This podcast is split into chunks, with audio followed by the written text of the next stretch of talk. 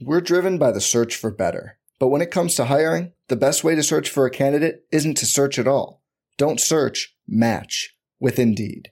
Indeed is your matching and hiring platform with over 350 million global monthly visitors, according to Indeed data, and a matching engine that helps you find quality candidates fast. Leveraging over 140 million qualifications and preferences every day, Indeed's matching engine is constantly learning from your preferences. Join more than 3.5 million businesses worldwide that use Indeed to hire great talent fast. And listeners of this show will get a $75 sponsored job credit to get your jobs more visibility at Indeed.com slash BlueWire. Just go to Indeed.com slash BlueWire right now and support our show by saying you heard about Indeed on this podcast. Indeed.com slash BlueWire. Terms and conditions apply. Need to hire? You need Indeed. This podcast episode is brought to you by Coors Light. These days, everything is go, go, go. It's nonstop hustle all the time. Work, friends, family expect you to be on 24 7. Well, sometimes you just need to reach for a Coors Light because it's made to chill. Coors Light is cold lagered, cold filtered, and cold packaged. It's as crisp and refreshing as the Colorado Rockies. It is literally made to chill. Coors Light is the one I choose when I need to unwind. So when you want to hit reset, reach for the beer that's made to chill. Get Coors Light in the new look delivered straight to your door with Drizzly or Instacart. Celebrate responsibly. Coors Brewing Company, Golden, Colorado. Support for this podcast comes from US Bank. When it's time for a new credit card, the best ones do way more than just buy stuff. And that's why US Bank offers credit cards that make every day more rewarding. Earn cash back, score points when you shop, dine out, travel, or binge watch, or get a low intro APR. US Bank credit cards were designed to fit your lifestyle. So make every day more rewarding and check out usbank.com slash credit card. US Bank credit cards are issued by US Bank National Association ND. Some restrictions may apply. Member FDIC. Hey, it's Flo, and here's my impression of a reality TV star explaining Progressive's discounts. So I was talking to Greg, and he said that Bailey knew what Erica said about her when we were all on Marcus's boat, and I was like, "You what? Wait for a seer drama because Progressive totes has discounts like Safe Driver, Multi Policy, and Paid in Full. So it's not like he said, she said, shut up, whatever. So basic, you know? Discounts to help you save more. Now that's Progressive. But then he was all, "No way, Jose," because his name's Jose. Legit. Progressive Casualty Insurance Company. Discounts not available in all states or situations.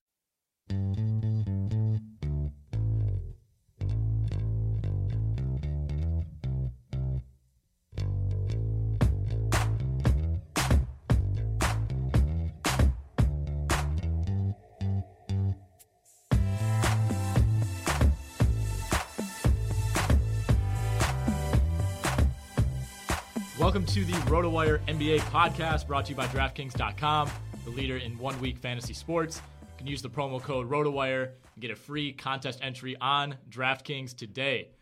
Is the first episode of the 2015 16 season, uh, the first day of October as we record here. I'm Nick Whalen, joined by James Anderson. James, training camps getting underway this week. Obviously, a lot to talk about there. Still a little bit less than a month away from the NBA season. Um, I think the Bucks are currently practicing about what three, three to four hundred feet from where we're sitting right now uh, in Madison, just just near the Kohl Center downtown. Um, and what is your level of, of NBA excitement right now, a couple weeks out from the season? Uh, I would say it's it's fairly high. I mean, I think I don't really, really just start zoning in uh, 100% on the NBA until I start having my fantasy drafts and uh, the baseball playoffs wrap up. Uh, so probably probably another another couple weeks or, or another month or so before I'm just all in watching watching a bunch of games and stuff. But uh, definitely excited to be talking basketball. It's it's been way too long. It has been far too long. Uh, what we're going to do on these first two episodes of the season, uh, today, Thursday, and tomorrow, Friday, is take a look at the Vegas over under win projections for each team. Uh, I think those initially came out back in June or early July, maybe right around the free agency period, and then they were updated earlier this week. So we have the new totals out, um, and we're just going to kind of go through and, and, and guess the the over unders for each team. So neither of us have looked at them yet. Um, I will admit I did see one or two of them as we were putting this uh, this plan together, just just to verify that the numbers were correct. But for the most part, the integrity is still intact. So we'll do the Eastern Conference today. Um, and then we'll do the Western Conference tomorrow. So I guess we can get started right away and go to the Boston Celtics. We'll do the Atlantic Division first. 40 and 42 last season. Um, a very deep team, an up and coming team, but not really a lot of stars on this roster. Um, what, what was your guess for the the Vegas line? I predicted 42 for that line. Uh, I think that they are a consensus kind of back end of the, the eight playoff teams in the East pick, and I think you know 42 wins would represent that. I actually went with 42 as well. Interesting. Uh, the actual Vegas total for the Boston Celtics, 42.5. Ah, All right, off to a good start. Nice. I don't, I don't know if we're going to get this close much more going I'll- forward. I'll but take that. 42.5. I think that sounds about right. Um, like I said, they were 40 and 42 last season, probably underachieved a little bit earlier in the year and maybe overachieved toward the end. I, I- think 40 wins is probably about as good as that team was.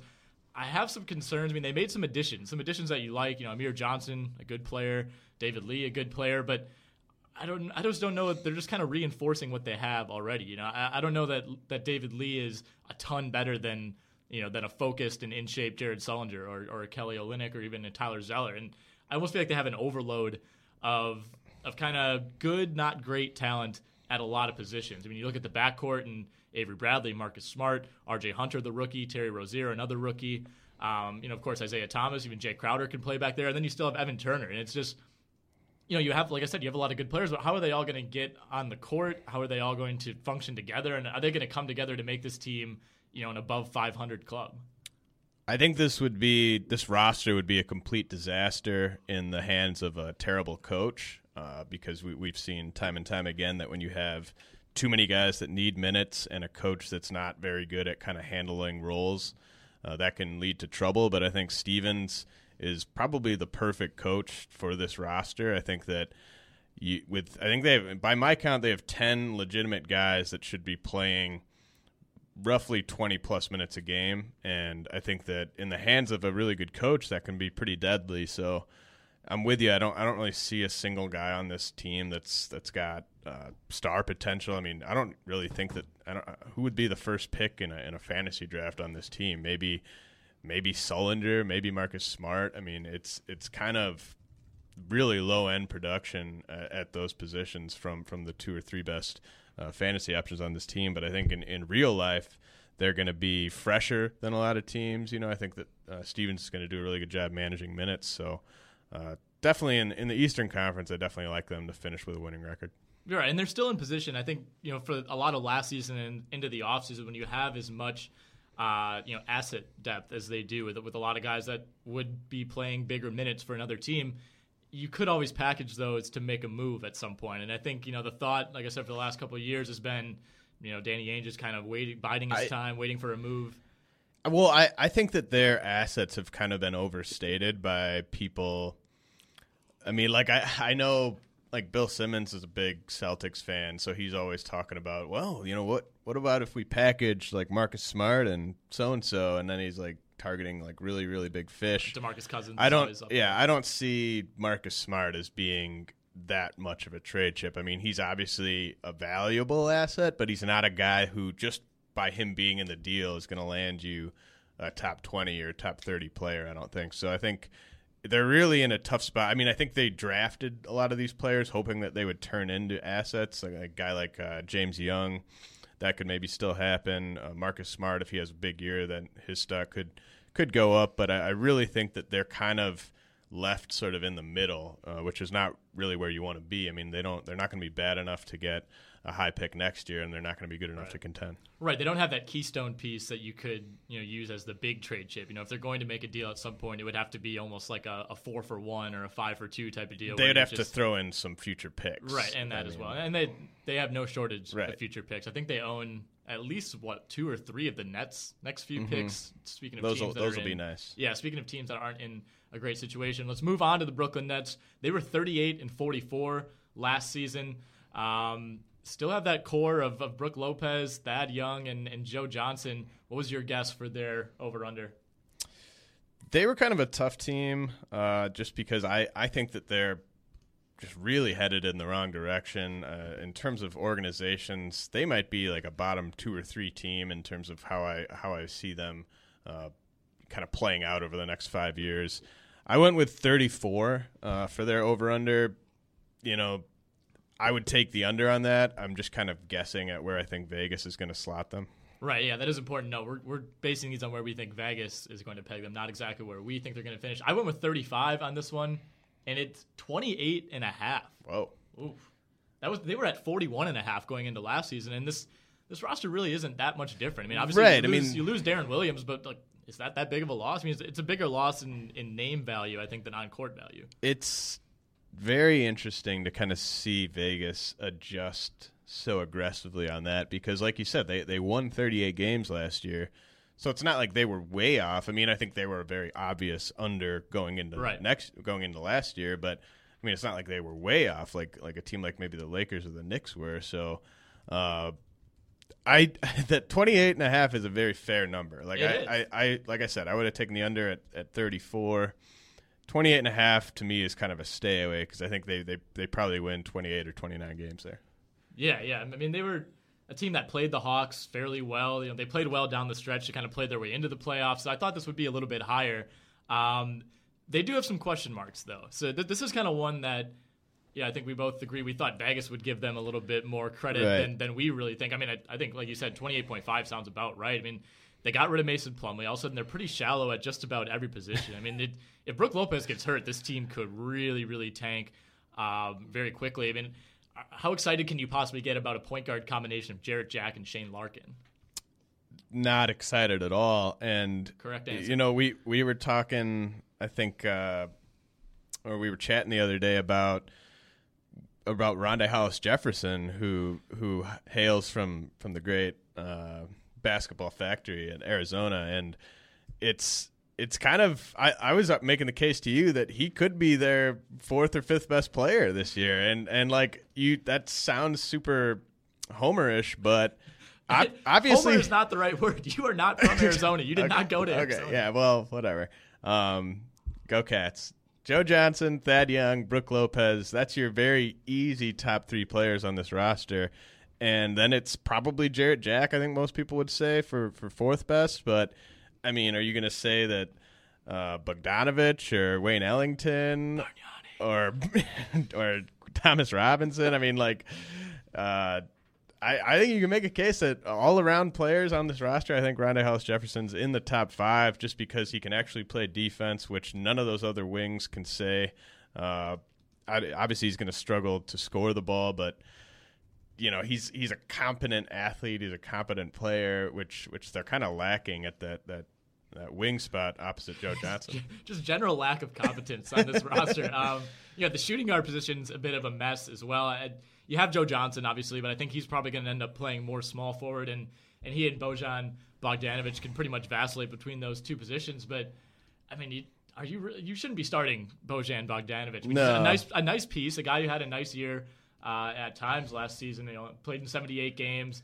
You know, shot 45% from the field. You're fine with that. But then you got Wayne Ellington backing him up. I mean, this is just not. I love Joe Johnson because he, uh, like, they were talking to him, I think at at uh, media day or whatever about about Deron Williams leaving, and he was like, "Yeah, I was surprised. I didn't think it was that bad here." it's like, well, what's your what are you holding? Like, what's your, what are your expectations for for good and bad? Like, I mean, last year was pretty bad. Like, I don't know. I mean, what? How are you?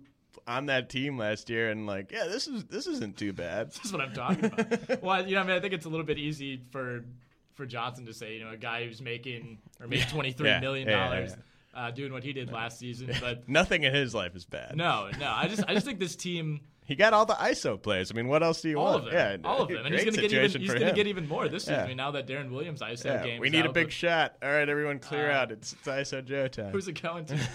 yeah, I mean, I who's don't- it going to? I don't know. Would you take if you had to gun to your head? Did you take the over or under on that twenty eight point five?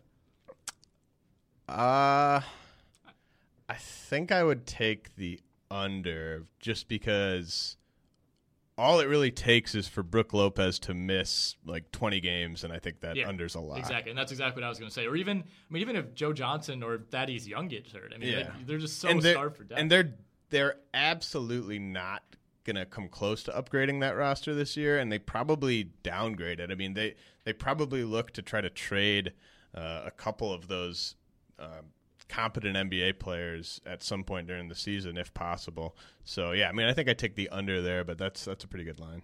All right, last note on the Brooklyn Nets. I'm on Joe Johnson's basketball reference page, which first of all has a glorious photo of him in a Celtics uniform, which uh, I think was, was almost before my time. Uh, but his nickname here, one of one of three nicknames, Joe Cool, Big Shot Joe. ISO Joe is not among them. Armadillo Cowboy. Hmm. The Armadillo Cowboy. I think we need to run with that. There's there's a lot of great nicknames that you were unaware of if you if you go to a player's basketball reference. Yeah, page. I don't know what, what database they pulled those from, but there are a lot of crazy ones. All right, New York Knicks, 17 and 65 last season. Uh, obviously, a, a, highly publicized, horrendous year for the Knicks. Um, Melo's back healthy. Kristaps Porzingis is a guy. He's there. Uh, they added Arron Afflalo. They added Robin Lopez, two huge upgrades given what was on this roster last year. I mean, not two guys that you mm-hmm. get super excited about, but ma- massive upgrades from guys who were playing big minutes last season. What is your guess for the Vegas win total? I'm actually kind of worried now. Like that that Nets one has yeah. me kind of rethinking things a little. Because uh, you can make a case that I mean, the Knicks roster might be better than the Nets roster. You I very much could. I actually put uh, 23 as my guess for them, uh, just because I yeah I, I, don't I mean I don't I don't think they're gonna win many games. I mean it's gonna be in the twenties for sure, if right. it's not in the teens. But uh, I went with twenty three. I went I gave them a little bit more uh, generosity. Went with 30 and a half. So oh. probably not gonna have this much of a disparity on any other team. The total is 31 and a half. Damn, nice call. Yeah, congratulations to me. what, a, what a call. almost almost guessed the Knicks line this year. Yeah, I mean you looked at the I looked at the total from last season and this. You know, I think there was a little more optimism going into last season. Uh, there probably shouldn't have been but that was at 40 and a half. And I figured if they gave him that much credit last year, they couldn't bring it down that much. So 31 and a half. I love that under. Um, oh, yeah. The, the thing that people don't, I don't think a ton of people realize this. Like, everyone uh, likes to likes to talk about like Derrick Rose and all the time he misses and and Carmelo Anthony like very very quietly misses a ton of time. Like he I think he's had I think he's played in like 70 plus games, like once or twice in the last like five or six seasons, and you know he's typically kind of down in the in the mid 60s there. So assuming that he doesn't crack that 70 game threshold, and I don't know why you would project him to, then they're going to be playing a lot of games with like Afflalo probably being their go-to option. So I mean that's that's going to be a ton of losses. Uh, I don't I don't think Derek Fisher is a good coach. I I mean I don't think that's very controversial. I don't no, think I don't, I don't think, think so Phil Jackson's got a very good vision for that team. I mean, just I mean they're playing kind of like 1990s basketball really, and in a in a league that's where everyone else is is kind of taking leaps right. and. And Robin Lopez is not Patrick Ewing for this team. No, actually, I think Robin Lopez. I might prefer Robin Lopez if I was building a team than Brook Lopez, just because I don't like the idea of building an offense around a, a low post threat that's not super super elite. Uh, I like the the kind of stuff that Robin brings to the table with with energy and rebounding, but uh, yeah, I mean if if he's your maybe second best player, that's that's not a good sign. Right, and a lot like the Nets, like you said, they're kind of an injury away. I mean, if and Melo's the big guy for them, and if if and when he he sits out at some point, uh, they're going to be in big trouble there as far as finding a number one scoring option. The point guard position is obviously a big issue for them as well. Langston Galloway burst onto the scene, I guess, if you want to call it that, last season. Jose Calderon still around. Um, you know, a very efficient offensive point guard, a guy you like. Sasha, a, Sasha Vujacic. Sasha Vujacic is back. Hell yeah! I thought that like I love I, this roster. I was seeing quotes um, like from their media day when like uh, you know people were like, "Oh yeah, Vujacic thinks." uh, Porzingis was the steal of the draft. I was like, did they bring him on as like an assistant or what? like what? Like why is he? Why is Vujacic weighing in? And I was like, oh, he's on the roster as a player. That's cool. Area Porzingis expert Sasha Vujacic. Well, speaking of Porzingis, how much of a difference maker can he be in year one? I mean, is he even going to play more than fifteen to twenty minutes a game? I feel like I think I would. I would take the over on like eighteen. You know, I think that just given the makeup of that roster, unless they, unless they just want to give Seraphin and O'Quinn a ton of time, then I, I think that he gets to kind of like 20, 22, 24. I Uh, did just read yesterday that the Knicks are quote excited about Kevin Seraphin's uh, ability to score in the post. So, He does have an underrated post game, but uh, underrated beard game Like- as well. When you're the Knicks, like you play Porzingis as many minutes as possible to where you think it's helping his development, and so I, I think that that that probably is in the low twenties. Uh, The thing about the Knicks is they think they can contend for the playoffs. No, they this don't. They do. they No, really do. Of course they don't. do. They have Carmelo Anthony. They have to. uh, You can't. You can't sit back and just play for the future when you have. When you have. well, they like they can't, but they also can't think that they're going to make the play. Like they, they I think can't that- rebuild, but they also can't. Be I think there like, are Knicks fans the out there. I know there are Knicks fans out there who look at up and down the East, who look at the team, who look at a team like No. Brooklyn. Knicks fans are smart. Are They you are. saying Knicks fans are stupid? No, I'm not saying Knicks fans are stupid. I'm saying that Knicks fans are can be overly optimistic, and you look up and down the Eastern Conference. Boston, I don't, I don't, I think Knicks fans see that Boston roster and think, oh, we could be just as good as them. We have Carmelo Anthony. Well, the Brad Stevens Derek Fisher gap. Yes, that's is real. probably enough to make up for the Carmelo versus. If they like, swapped Isaiah coaches, Thomas if Brad gap. Stevens was coaching this Knicks team, do, do they make the playoffs? Do they sneak in as the eight seed? Yes, I think so. And I also think that if Derek Fisher's coaching that Celtics team, they lose They go 0 and about 60 games, possibly more. Yeah, I mean, I don't know what kind of leash Fisher's going to have as far as you know his contract and things like that, but uh, it's not going to be it's not going to be a pretty season in New York. I'm not expecting big things. I mean, if Melo's healthy and, and if he can play upper 70s uh, as far as how many games, then things could get a little bit interesting. But they're not making the playoffs. All right, Philadelphia 76ers. They were 18 and 64 last season. Uh, what is your projected win total? So it's you know, for all intents and purposes, it's basically the same roster. Uh, obviously, they don't start the year with Michael Carter Williams, um, but they added Jahlil Okafor, and I don't think adding a rookie like pounded in the post center really does much in terms of your your win trajectory for for a team like the Sixers. So I went with uh, let's see here, I went with 19 and a half. I went with 18 and a half, and this one is 21 and a half. Wow, great. Vegas loves the Sixers this year. Um, yeah, I don't know. I pretty much agree with what you said. I don't think they got much better at all. I think they're, you know, they're still stuck in that cycle where you, the Embiid pick, I think, kind of set them back, and that's something that you can you can blame them for taking that risk, but it was a calculated risk, and had it worked out, we'd be probably having a different conversation right now. They probably would have went in a different direction in this year's draft, and things could look a lot different for them. But I just don't know that. First of all, I don't know that Okafor is going to be that good in year one, and mo- you know, just not that many rookie big men are. Like And- he's not going to be good from a from like a PER perspective. no, right, exactly. you know? Not and not many rookies are. That's not that's not really an indictment on him. I just I don't know. I mean, do you trust a front court of Nerlens Noel and Jahlil Okafor, basically two true centers, uh, in, in, in a in a situation four, and one of them's going to have to be chasing around guys like Lamarcus Aldridge, like Kevin Love on the perimeter, and it kind of reminds me of the the Drummond Monroe situation that know Stan Van Gundy talked about over the summer, basically saying like. Yeah, we love Greg Monroe. Greg Monroe's a good player, but when you have a true center, a guy who's better than him, and Andre Drummond, you can't put two centers out there because it's such a liability defensively. It's such a liability for spacing reasons on offense. So I think this could end up kind of, given both players inexperience, given the guys around them, this could end up being a, a pretty rough year. And I don't think I don't think that would surprise too many people. You're saying it could be a rough year in Philly. Interesting. um, I I think that I think that Noel and, and Okafor actually complement each other pretty well long term. Like just because I think, uh, you know, Okafor obviously all offense, Noel all defense. I, I actually think Nerlens could chase around a lot of those guys that you're talking about. Um, definitely an injury risk. I mean, I think that the fact that he made it through last season fairly uh, healthy was was a bit of a surprise to me. And at any moment, he could could have a, a serious uh, like ankle injury or something like that. But I think that right now, I, I wouldn't mind his chances chasing around some of those guys that you mentioned. But uh, the problem, I think, is just kind of the backcourt production. Uh, just really don't see where that's coming from at all. I mean, it probably is the worst uh, collection of backcourt players in the league with guys like Isaiah Canaan, Kendall Marshall, uh, Nick Stauskas. I, like I was trying to project, I was trying to project Nick Stauskas' minutes, and like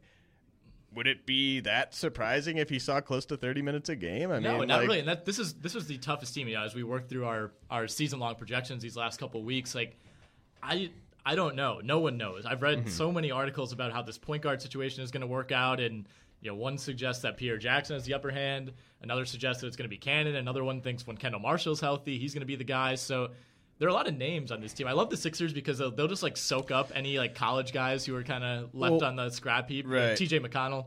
Well, we were talking about how it would be a lot funner if, like, instead of bringing in like just terrible players, like uh, that have no future in the NBA, it'd be cool if they brought in guys who washed out of the NBA, but like you guys like Salim Stoudamire was one of the Oh. names we brought up. Uh, just Acie Law, Yeah, like- Scottie Reynolds, just just Yeah. assemble like basically a collegiate Right. all star like, slash yeah, NBA like, like team. household names Right. that that were cool in college, and just have them come in and just kind of give give the viewing public at least. Oh, I remember that guy. you Yeah, know, like instead of oh, there's JaKarr Sampson. Like Oh, okay, what- um, but I so yeah, I mean the the one thing that I feel like that 21 and a half is a stay away just because they're they're kind of a team that obviously they've gotten a ton of heat for the way that they've gone about rebuilding, but one of these years they're gonna outperform their over under by about like 10 wins. I don't think it's gonna be this year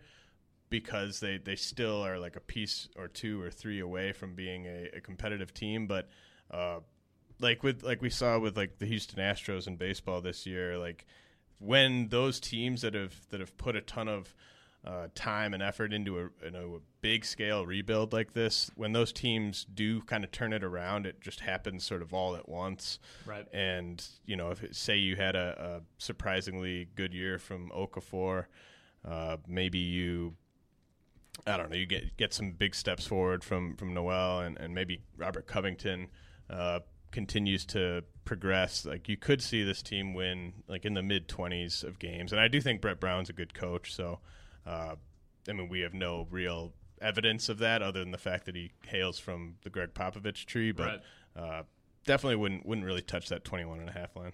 No, and they're. I think the, the funny thing is, I think when people when they started this big, you know, kind of gutted rebuild plan, yeah, they were people expected them to really bottom out. And it's like, are they even going to win ten games? And you know, the last two years they've almost gotten to twenty, and obviously that's not saying a whole lot. But when you look up and down this roster, like the the disparity in talent in this roster compared to. You know, even some some teams that are trying to be good and are bad. It, it's impressive that they've really been able to win as many games as they have. Right, and I think like the fact that they won 18 games last year, and that was a team that was just, I mean, it was even significantly worse on paper, I think, than this one. Uh, at least going into last season, so I mean, I, I think that they they will probably be around that that 21 number. All right, the Toronto Raptors, they finished last season 49 and 33. Uh, didn't really finish on the strongest note, being swept out of the playoffs by Washington. They were just 13 and 16 after the All Star break. They lost Amir Johnson, but their big addition was adding DeMarre Carroll from the Hawks. Other than that, this roster is still pretty much intact. Greivis Vasquez obviously was traded to Milwaukee on draft night. What is your guess for the over under? So I've been guessing over underlines, or not guessing, but uh, like predicting over or under on the actual lines for a couple years now in the NBA, and I every every single time I'm like just off on the Raptors and just don't want to even bet it. I'm kind of the same way with Miami Dolphins in, in football. I just I can never accurately peg this team. I, I thought that they would take a step back last year. Uh, they didn't overall with the with the 49 wins. I think that the the Carroll addition is basically, you know, makes up perfectly for the the loss of Johnson. So I really think this is basically the same team on paper. I mean, I think Joseph Vasquez is kind of a wash. So I went with 48 and a half for the over under. All right, I went with 46 and a half, uh, just kind of based on how they played in the second half and, and didn't look like that same team that got out to such a hot start. And I think they were second in the East for you know most of the first half until Cleveland really started to turn it on and Chicago you know kind of stayed consistent. The line that Vegas has 45 and a half, so they're going a little bit light on Toronto. Um, I mean, I think this seems about right. I, I would be tempted to go slightly over on that, but I think 45, 45 and a half is like pretty much exactly where they should be. I think they'll take a slight step back. Um, DeMar DeRozan, I think, as an individual player, took a big step back last season. He was kind of the guy that people pointed to uh, is ready to take a leap, and it ended up being Kyle Lowry that carried this team for the for most of the season.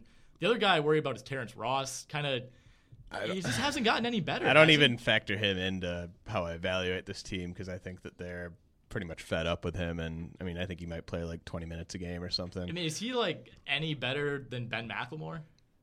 oh, he's much worse than Ben McLemore in my opinion. Like I would much prefer to have McLemore. I don't know. I think over that's that's almost a wash. And Um, I mean, I think you're you're not properly downgrading how bad Ross is. Like, I think I think I think Macklemore is like a legitimate like player that could be your seventh or eighth man, uh, whereas Ross, like on a good team, really should not be seeing more than ten or fifteen minutes a game. I think I think the big uh, factor for whether or not they go over or under that 45 and a half is does like does Valanciunas have another step like coming? Is he going to get better, or is he the player that he is right now? Right. I think that's the biggest question for them is this front court. You know, when you lose Amir Johnson, a guy, I was kind, I was glad they let him go. I don't think they should have paid Amir Johnson. I think he's a little bit overrated, um, and I, I think he might be exposed a little bit with Boston, to be honest. But now they're going to probably start Patrick Patterson at the four. You know, a guy who Uh-huh. s- six seven, six eight, six nine, depending on who you ask. Probably closer Say to like six eight. We'll say six eight, right? And a guy who can step out and shoot the three. I think they like that.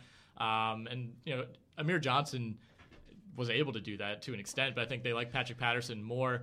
Um, but I mean, is that is that front court going to really be able to hold up? I think you, this is just not a, a, a roster that you look up and down and you say, Well, I what I'm hoping and what I'm sure fantasy owners are hoping is that this is the year that Valanciunas gets, you know, minutes befitting a starting center with his offensive game. I mean, we've seen uh you know, he's he's been in the the league for for 3 seasons and he's been between 23 and 28 minutes a game in those 3 seasons and I think each year fantasy owners keep saying like, well, this will be the year that he gets 30 plus minutes. And I think looking at that roster, this better be the year that he gets 30 plus minutes because otherwise it's going to be a lot of I mean like Bismack Biyombo, like if I could pick one player to just be out of the league, like it would be Biyombo because I'm I'm so sick of it. Like I, I just he's such a waste of space when it comes to you know basketball that's fun to watch you know fantasy basketball. Like every time he's out there that means that somebody else who would be much more appealing is is on the bench. And so if Valanciunas once again doesn't crack the 30 minute threshold then that means Biyombo's probably going to see 15 to 20 minutes a game.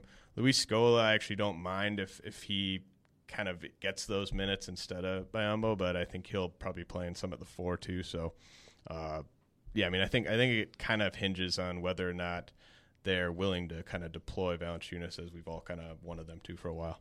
if you're picking a team for a YMCA uh, men's 30 plus league, is Luis Scola a top 10 guy? Oh man, I'd Is he a love top five guy? I'd love to play with Scola. Uh, just so crafty, good, you know, great, great team guy. Good base, stays like, low to the yeah, ground. Yeah, you know, th- there's definitely guys that you would not that you hate playing with. Like everybody that plays like pickup hoops, you're like, oh, I don't want to be on that guy's team. And Scola would definitely be one of the guys I'd want to play with because you know he's going to run up and down. Uh, going to get a lot of a lot of hustle plays. Someone that you could feed. I mean, YMCA. I mean, he would just be kind of a, an automatic in the post. So yeah, I mean, I think that's a good call. All right, the Chicago Bulls, 50 and 32 last season. Uh, very much the same roster in, in most ways. The big change for them came on the sideline. Tom Thibodeau is obviously out, and now in steps the mayor, Fred Hoiberg. I put this one at 51 and a half. What was your guess? I went 52. 52. All right, so we're close on this one. Vegas has them at 49 and a half. So a little bit lower. Um, I don't know. What do you think the reason is for that? I guess it's the new coach. I actually think the new coach helps them. Um, obviously, you're you're losing Thibodeau's defensive uh, expertise, but I really think that it it can't be said enough how much he kind of damaged that team over like a three year span with his uh, rotations and kind of his refusal to sort of develop the young pieces on their roster, his refusal to uh, take his foot off the gas with players like Joakim Noah and Jimmy Butler. I, I think that the fact that Jimmy Butler hasn't had a significant injury is is kind of remarkable given the amount of playing time that he's been seeing. And I think that when people talk about Thibodeau as like a, a, top five coach in the NBA, I think you're just completely missing the boat because I think he'd, I mean, he might be the best defensive mind in the game, but that's not all there is to, to coaching a, a basketball team as, as, the head coach. So I think that, I mean, obviously the Derrick Rose thing, I, I don't really want to talk too much about that because that's just been beaten to death, but I think that's not going to really affect them much. He should be back in plenty of time. Uh, the one thing I really look for, I, would take the over there on that 49 and a half because I think with with Hoiberg, you're going to see guys like Nikola Mirotic, who I think might have been their their third best player last year. Um, maybe, I mean, yeah, I mean behind Pau and, and Butler, I think he would have been the, my pick for their third best player. Noah will be up in there this year now that he's now that he's presumably healthy. But I mean, Mirotic is a guy that, that could take a big step forward. I also look for Doug McDermott to be used properly. Uh, maybe get 18, 20 minutes a game as just a specialist on the wing. Tony Snell is another guy who I think kind of was damaged by Thibodeau's refusal to kind of give him uh, significant minutes. So, I mean, I think there's a lot of guys uh, that supporting cast that could kind of take a step forward. Yeah, well, both McDermott, well, I guess all three of those guys, McDermott, Snell, and Mirotic, should all have more opportunities because Mike Dunleavy's going to be out at least, it sounds, two to three months. And, and he even had some comments earlier this week basically saying, I hope I can return at some time this year. So you know, that, that's a situation where we might have Dunleavy missing half the season. And, and at that point, you know, that's going to be McDermott's chance that he really didn't have as a rookie. That's going to be more minutes for Mirotic. And, and I agree with you. I think Mirotic, he, he has his faults. I mean, there, there were times he took some tough shots. His efficiency wasn't great. But I think he looked a lot better um, you know, than a lot of people thought he would in year one. And I'm expecting a pretty big jump in year two. I'm not really worried about Rose's uh, you know, orbital fracture or whatever it is. I think that's going to be all cleared up by the time the season starts. That'll be old news. Are you concerned at all about this little mini Rose Butler beef that's been going on really since the end of last season? Uh, not really. I I mean, I guess I wouldn't. I mean, they're they're kind of opposites, right? So I mean, it's not that surprising that that they have have that going on. Uh, yeah, I, am not too worried about that. I think I think Hoiberg's good at, at kind of managing egos. I mean, he had a lot of uh, strange pieces come through Iowa State. Uh, the one the one guy though, that like Joakim Noah was maybe like 60% healthy at the end of last season and and maybe like 70% healthy for the entire second half. If they get like it, it, wasn't long ago when he was like a top five MVP candidate. So if they get a bounce back year from him, and that's all hinging on his health, and I think that they're going to be careful with his minutes. But you know, if they kind of treat him like the Spurs treat Duncan, and just kind of give him like 28 minutes a game, uh, give him like some strategic nights off I think that could really help kind of preserve him throughout the season. And if they can get him to kind of rebound as one of the best defensive players in the league, one of the best big men in the league, I think they get over 50 wins for sure. All right, the Cleveland Cavaliers, they were 53 and 29 last season. We all know they got off to a bit of a difficult start. They were 20 and 20 in mid-January on January 13th, finished 33 and 9, went 17 and 3 in the month of February. So finally started to hit their stride in the second half. I set this one at 56. What was your guess? I told you that uh, this was actually the toughest team for me to pick. Uh, I guess it should have been the Knicks, who should have been my toughest team to pick right. based on how far off I was. But uh, the Cavs, I feel like they're the toughest team in the East to pick just because there's so many factors that don't have to do with uh, how good the roster is that go into that line because they're going to be the most heavily bet team one way or another because of LeBron James being on the team. So Vegas has to account for where they think the action's going to go. Uh, I went 54 and a half just because of all the minutes that they're going to miss, presumably this year from key pieces.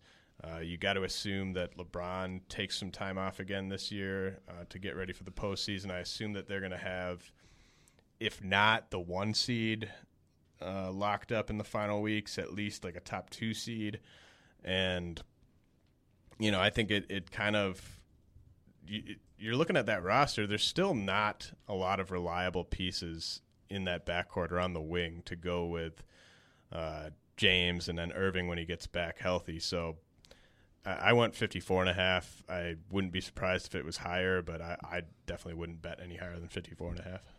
Vegas has the Cavaliers at 56 and a half. Okay. So a little bit they were 58 and a half going into last season. That going into last year is even tougher, I think, because it's kind of like the LeBron to Miami effect. You know, you just Mm-hmm.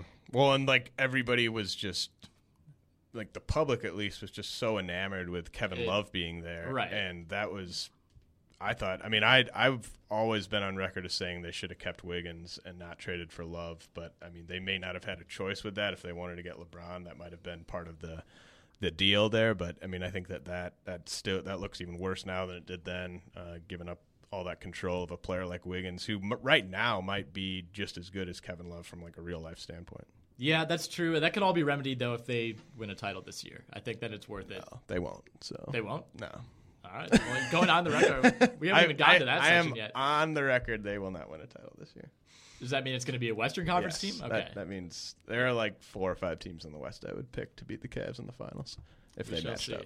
Yeah, I think the the injuries that you mentioned are the biggest reason I knocked them down a little bit. If if LeBron LeBron's minutes don't really concern me as much as the Shumpert injury, and he's going to miss a couple months. Kyrie, we don't really know. Sounds like maybe Christmas for him. But it's like pathetic that the Shumpert injury is like, oh man, yeah, man, that really hurts because then Well, it's that would it's- hurt any team. I he's he's not that good. Like I mean, he's he's fine. He's like he's a guy that should be like their eighth man. He shouldn't be like a, a very very key piece. I don't. I mean, what what man is he for them? Six. uh, seven? wouldn't would he be their starting shooting guard if he was healthy? Probably. I think him and he him and J.R. Smith would kind of could could switch off there. I don't think they lose a ton by going to J.R. I mean, you get you get a better offensive player and a worse defensive player. I think Shumpert's just kind of that you know Swiss Army knife type of guy that you want. You can he can guard up to three positions. Um, you know, up to four in certain sets, I guess. But Do you think the way that the Warriors I mean, it's so hard to kind of say, well, the Warriors did this, maybe other teams will do it because no team really has what the Warriors have. But the way that they went small with uh, Draymond Green basically being the, the biggest guy on the court for a lot of the, the second half of that finals, and that the Cavs had so much trouble with that, do you think that that's a recipe other teams will try to try to use to, to kind of negate the, the Cavs' size? I think it will, and I don't think it's going to work because I don't think other teams have Steve Kerr. I don't think other teams have the versatility of a guy like Draymond Green. I mean, how many guys could fill in and do Well, that role? Like, I mean, it- Draymond Green is built to do that. It's not even. It's not even Draymond Green. It's it's just it's Steph Curry. Like you have Right. to get you have to double team him uh, like thirty feet from the hoop. So I mean that that really opens a lot of other things up. That's why I don't think other teams will be as successful. But I do think that that is really the best way to attack this Cavs team because they're what like four of their five best players are power forwards and centers. So like you you want to go small and just make guys like Kevin Love and Timofey Mozgov kind of uh, liabilities really uh, on the on the defensive end and, and just kind of force the Cavs to make a decision of whether they're going to go matchups or talent and if they go matchups then that means you're going to see guys like Dellavedova and J.R. Smith out there. How much are you concerned about the Tristan Thompson situation? If this, as of right now, as we you know record here on October first, still a deal not reached. He's not at camp with them. Um, you know, obviously the two sides are pretty far apart as far as uh, you know the money and what could end up being an extension. Is he the difference maker between them? You know, getting over the 60 game threshold as far as wins, or even getting to the finals. I mean, how important do you think Tristan Thompson was to them? You know, coming close to to competing with Golden State. You know, without Kyrie and, and Kevin Love. I think he's a lot less important with Kevin Love healthy uh, because I just don't think the minutes will quite be there. But I, it's it's really kind of a game of chicken, right? Where you know I think LeBron's got even though the the whole agent situation, LeBron's got Thompson's back here because I think he wants the Cavs to go incredibly over the tax because he thinks it's BS at how much little like NBA players get paid relative to their actual like real life worth to a team. Uh, so I think he'd like he wants the Cavs to just bite a bullet and just give give him the you know the max or whatever there. And I don't, I don't know if they're going to do it. I think that Thompson would be wise to uh, just just not take an extension if if they're not willing to do that and just play it out. On the positive side for Cleveland, the Cavs have been saying the right things. This hasn't really gotten to be an ugly situation, you know. And I think it's both sides understand where they're coming from. I mean, GM David Griffin uh, had some quotes earlier this week, basically saying like, "Yeah, if I was Tristan Thompson, I'd be doing the same thing. He's making the smart business move. Um, you know, we respect that. So, you know, it, as a fan of basketball and somebody who wants this team to to kind of rival those powers in, in the Western Conference, I think you got to be somewhat optimistic. But you know, that deadline's approaching very quickly, and this this could turn ugly. I don't know if it could. There's, you know, if, if they don't if they don't reach anything by this deadline, uh, things could get a little bit dicey. But the good thing is for the Cavs, you know, they have Anderson Varejao coming back. Obviously, they have Mozgov. They have a healthy Kevin Love. So even though Tristan Thompson's a very important piece for this team, they could probably still win the East without him, without much of a challenge. All right, the Detroit Pistons, probably a team that's not going to win the Eastern Conference this year. They were 32 and 50. Uh, obviously, they have Reggie Jackson now uh, on a full season after that deadline deal with Oklahoma City. Brandon Jennings will be back at some point. They got rid of Greg Monroe. He's in Milwaukee. So now Andre Drummond is, is kind of the go to big man for this team. What was your guess on the over under? I went 35 and a half with them. I think that that's an organization that's kind of headed in the right direction. I mean, it, it, you can't go to Stan Van Gundy and expect kind of a, a complete turnaround of the first season when he's got so many pieces on that, that roster that don't really fit what he wants to do. But I think they're they're kind of moving in that direction. Uh, don't love don't love a lot of these guys just from a context neutral standpoint, but I think a lot of them do fit pretty well with what the Pistons want to do. Yeah, I like the addition of Ersan Ilyasova for this team. I don't love him as a player, but I think he and Marcus Morris both fit what Stan Van Gundy wants to do better than the roster that he had in front of him last season. I think he wants to build this like that Orlando team. Mm-hmm. And that's kind of the model that a lot of people point to when you look at a Stan Van Gundy roster. And Ersan isn't going to be 2009 Rashard Lewis, but he's much closer to him than Greg Monroe was.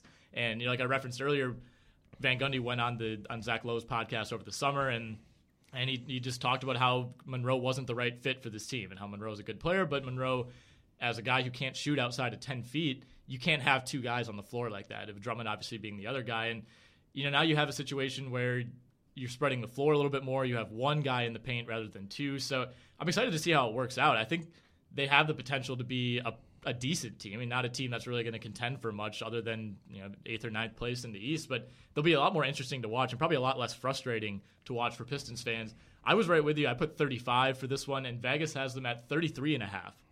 Okay, I'd take the so I'd take the over there. I would take the over, not by much. I think they could get to 36 or 37 if, if things break the right way.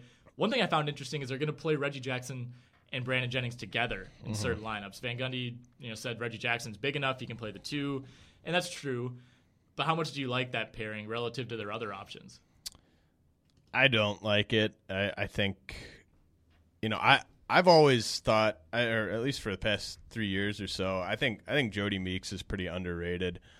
Uh, I think he's better than Kentavious Caldwell Pope. I think that the way that he can stretch the floor is is kind of unique in that backcourt because I don't I don't think any of those other players, uh, the point guards included, are are all that efficient from from long range. But with Jennings and Jackson, I, I it's it's like what are you going to do? Like obviously, I think they want to play Jackson thirty plus minutes, and you're not going to play Brandon Jennings 18 minutes. So you kind of have to have them out there at the same time together.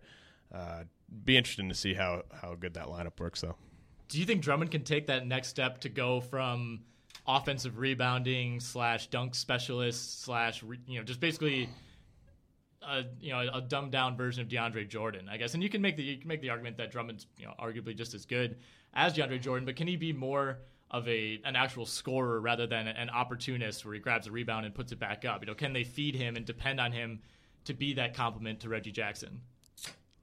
Uh I I really don't know how much is left to project. I mean, I it, there could be a, another big step coming in his game, but I just I don't know. I'm so wary of those those centers that that have those those skills and weaknesses that, that Drummond has. I, I, I would take Jordan over him uh, for sure, just just based on the defense there. I mean, I think there is a, a little bit of a gap between those two on that side of the court, but I don't know. I mean, I think he's he's still probably their best overall player, uh, which may not be saying a ton uh, for fantasy purposes. He's he's obviously great. I mean, would you be shocked if he was an All Star this year? But the Eastern Conference had Pau Gasol as the starting center last year. You figure the Hawks aren't going to get four All Stars again. I, I, don't think that would be it's, shocking. It's so dependent on team wins. I don't I don't think it Yeah. necessarily should be as dependent as it is on team wins, but it's I mean they're not going to be you know a top 5 or 6 team at the halfway point. So I think that there's going to be somebody. I mean, you could put like Al Horford as I don't I don't know if they could kind of fudge it and put him as the center.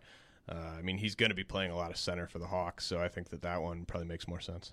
Yeah, Drummond's going for his third straight season of leading the league in personal fouls, so uh, something to keep an eye on there. The Indiana Pacers, 38 Follow that one closely. Yeah, yeah, definitely. Indiana Pacers, uh, they are 38 and 44 last season. I think they were better than I thought they would be somehow. I think Frank Well, Vogel's a pretty good coach, and He's without a really Paul good George, coach. yeah, I, I think that the fact that they won uh, 38 games last year with that roster is prob. You could make a case that was the best coaching job in the league last year because it's basically their current roster minus Paul George, minus Monta Ellis with Roy Hibbert, and and David West. I mean, all right, and and David West, and but like a lot of those, their key guys, they weren't playing them a ton of minutes. Like I think, I, think they, I don't think they had a single player over thirty minutes a game last year. So, I mean, it was a lot of George Hill, a lot of C.J. Miles, uh, some Rodney Stuckey mixed in there. Uh, really, just kind of a, a, a terrible collection of players. And the fact that he scraped thirty eight wins out of that was very, very impressive. Which is why. I have them at 40 and a half this year. 40 and a half. I went with 39. Vegas has them at 42 and a half. So Paul George is apparently worth quite a few wins to this team. I would be very hesitant to take the over on 42 and a half wins, especially with this Paul George playing power forward situation. He doesn't seem super thrilled about that. I think that's understandable. I also think this team doesn't have too much of a choice because Right. uh, I mean, if Miles Turner is going to probably end up seeing big minutes, a pretty raw center out of Texas, a guy that Larry Bird called probably their best three point shooter, that's not a good sign. That's that's Um, such a a garbage quote, by the way. Like, obviously he's not. He's probably not one of your three best. He shot of your 27% last Like, year. like that's such a like transparent dig at the rest of the players on the roster. I think mean, Larry Bird, like, not so secretly, just hates this roster, and he really doesn't like this collection of players. Yeah. I mean, I think he's he's very tempted. He's he- I feel like he's one of those guys that just wakes up and like every other day when he wakes up, he wants to just quit, like because he's just so sick of this impossible battle to to turn this team into a contender. How much are you worried about Paul George's productivity suffering if he ends up playing as many minutes as they say he's going to play at power forward? I don't know. I'm I'm not that worried about it. I think that there's so many teams in the league where that's not going to be all that taxing on him. And when they do play the teams where that's going to be a, a pretty big issue, I think that they'll do things to make sure. I mean, like if they play the Grizzlies, they're not going to have Paul George guarding right, Z-Bo. and- so right, exactly. That's the thing. I think it. I think there's a little bit more attached to it than you know. If you take it at face value, it's oh, how is this going to work? You know, is he going to be posting up every possession? Like he's not going to be posting up. He's going to be playing Well, like- close to the same game Yeah. that he was going to play when he was playing small forward. LeBron James plays a ton of power forward, Yeah. and Paul George always guards LeBron James when those two teams play. So it's not. Yeah, I mean it's it's not that big of a deal. I don't think. Uh, I almost think it could be more of a off-court chemistry issue. You know, if Paul George take doesn't like playing power forward, that could, that could be where it hurts him more than on more than an on-court. Thing. I think it's going to be interesting to see how they use Monta Ellis. This is the second team he's played with where he's it's a very smart organization with an excellent coach, and yet they sought out the services of Monta Ellis uh, because he can score in bunches. was that the biggest like desperation signing of the offseason? um the Mavericks made a couple of those actually. yeah the Mavs uh, there was some center uh, that was signed for just an absurd deal. I'm Aaron trying to, Baynes, No, um, I mean that was a bad deal too. But uh, Samuel Dalembert. I mean, Dalembert, Dalembert was bad. That might be the, Pachulia. the Pachulia one. That was a that was a great. So, two great Dallas signings Yeah, yeah, yeah. Um, yeah. I mean, I, I think they had to sign Monta though. Like, who else is scoring on this team besides That's the thing. Paul do you like this? I mean, we everybody knows Monta has his flaws, but do you like this roster more with Monta on it than without him? Yes, I think so, because too. I, I think that the the construct of, of Frank Vogel and his staff is going to make this a good defensive team, whether the pieces suggest that or not. I think that they're going to play Ian Mahinmi more than anyone wants them to, just because of what he does for that defense. And as a result, I think that that's going to kind of hide some of the weaknesses uh, on the perimeter defensively. Right. I'm just looking forward to seeing Miles Turner an All Star Weekend three point shootout. Hell Curry yeah. for his Hell money yeah. there. Maybe in the skills competition. He can do it all. he can do it all. All right, the Milwaukee Bucks, 41 and 41 last season. You know, everybody's talked at length with what a surprise team that they were, and Everyone. everyone. well, they were. I mean, they really were, and you know, they they now come into this season with expectations for the first time. This is a group of guys, uh, a relatively young core, obviously, and you know, guys who maybe haven't even been in the organization too long. I mean, they traded away their most tenured player in Ilyasova, and now it's kind of the new era there. So. I don't know how Monroe fits with this team. There's been a lot of discussion about that.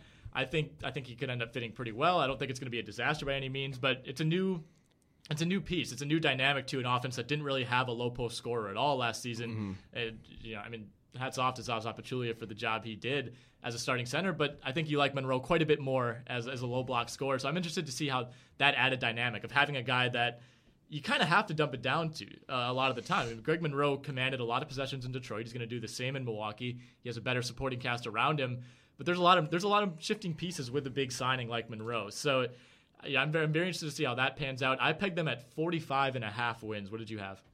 I went 43 and a half. All right, Vegas has 43 and a half. There we go. Is that our first exact I- one? I'll take that. Yeah, well done. I know the Um, Bucks, man. I know my I know the Milwaukee Bucks. If there's one thing James Anderson knows, it's guessing Milwaukee Bucks, Las Vegas Lions.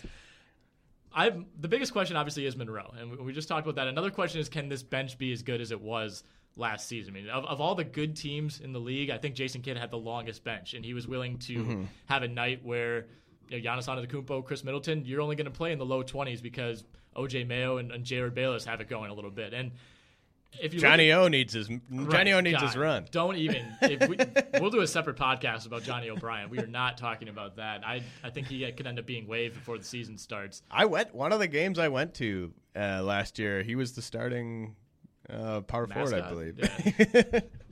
No, um, I, I need to- started. to- He I started the stop- game. I need to stop publicly trashing the Johnny people I O'Bryant. was with were like, "Who's that guy?" And I was like, "Oh, Johnny O'Bryant." is that guy? Who's he? I don't know who he is. Oh. I mean, I think this team is just as deep as they were last season. Um, a little bit deeper, maybe even on the wing. Obviously, you get Jabari Parker back. He's looked good so far in camp. At first, it looked like they might even be holding him out until January, but he's pretty much been non-restricted as training camp gets underway for Madison this week. I know they've been holding him out of one of the two-a-day sessions, but he hasn't really been uh, limited when he is on the court, so that's certainly a good sign. They get Damien Inglis back, a guy who missed all of last season. I know we saw him out in Vegas when we were there for summer league, and he didn't look great. He was, you know, apparently coming off of a He might. Hopefully, he was playing down to his competition. yeah. I mean, he was That was bad. that was just a bad like hour and a half of my life that I really wish I could get back. Uh, can't get it. Hour and a half plus I think about forty dollars I spent there on a on a beer and a ticket for just some of the worst basketball I've ever seen. really, really regretted that decision in was Vegas. Pool access, you know, a lot of a lot of gambling to be done, a lot of you know, I, I would have I would have preferred to just be napping in my room, really, and, and just really never going to be able to get that, that time of my life. Well, back. luckily I had the I had the credential for that game, so I don't have the opportunity cost or the, the buyer's regret, I guess, of, of purchasing the ticket. Which the tickets are a little overpriced, and to be fair, you get the full session, but Yeah. you don't want to stay for more than. I don't want to meet the, the poor sucker that, that paid that ticket and then No. stayed all day to watch that, that kind of basketball. No, and Johnny um, O'Bryant wasn't even playing. He wasn't even suited up when we No, went. it was so too bad. Right, all the good action wasn't there. How big of a jump are you expecting from Giannis and Michael Carter Williams from a three-point shooting perspective? That was the biggest question. Um, you know, kind of at the end of the season was, you know, both of these guys played fairly well for what they were at that point. Uh, but the biggest knock was just they couldn't shoot. And you know, there are times when you have if Henson and Pachulia are on the court together, and Carter Williams and, and Giannis are out there with Middleton, you have one guy who the defense has to worry about is a three point shooter. And you know, given that it's Middleton, that's a guy you obviously need to track. But I mean, it got to the point by the end of the year. I I wrote something on on Bucksketball about this where.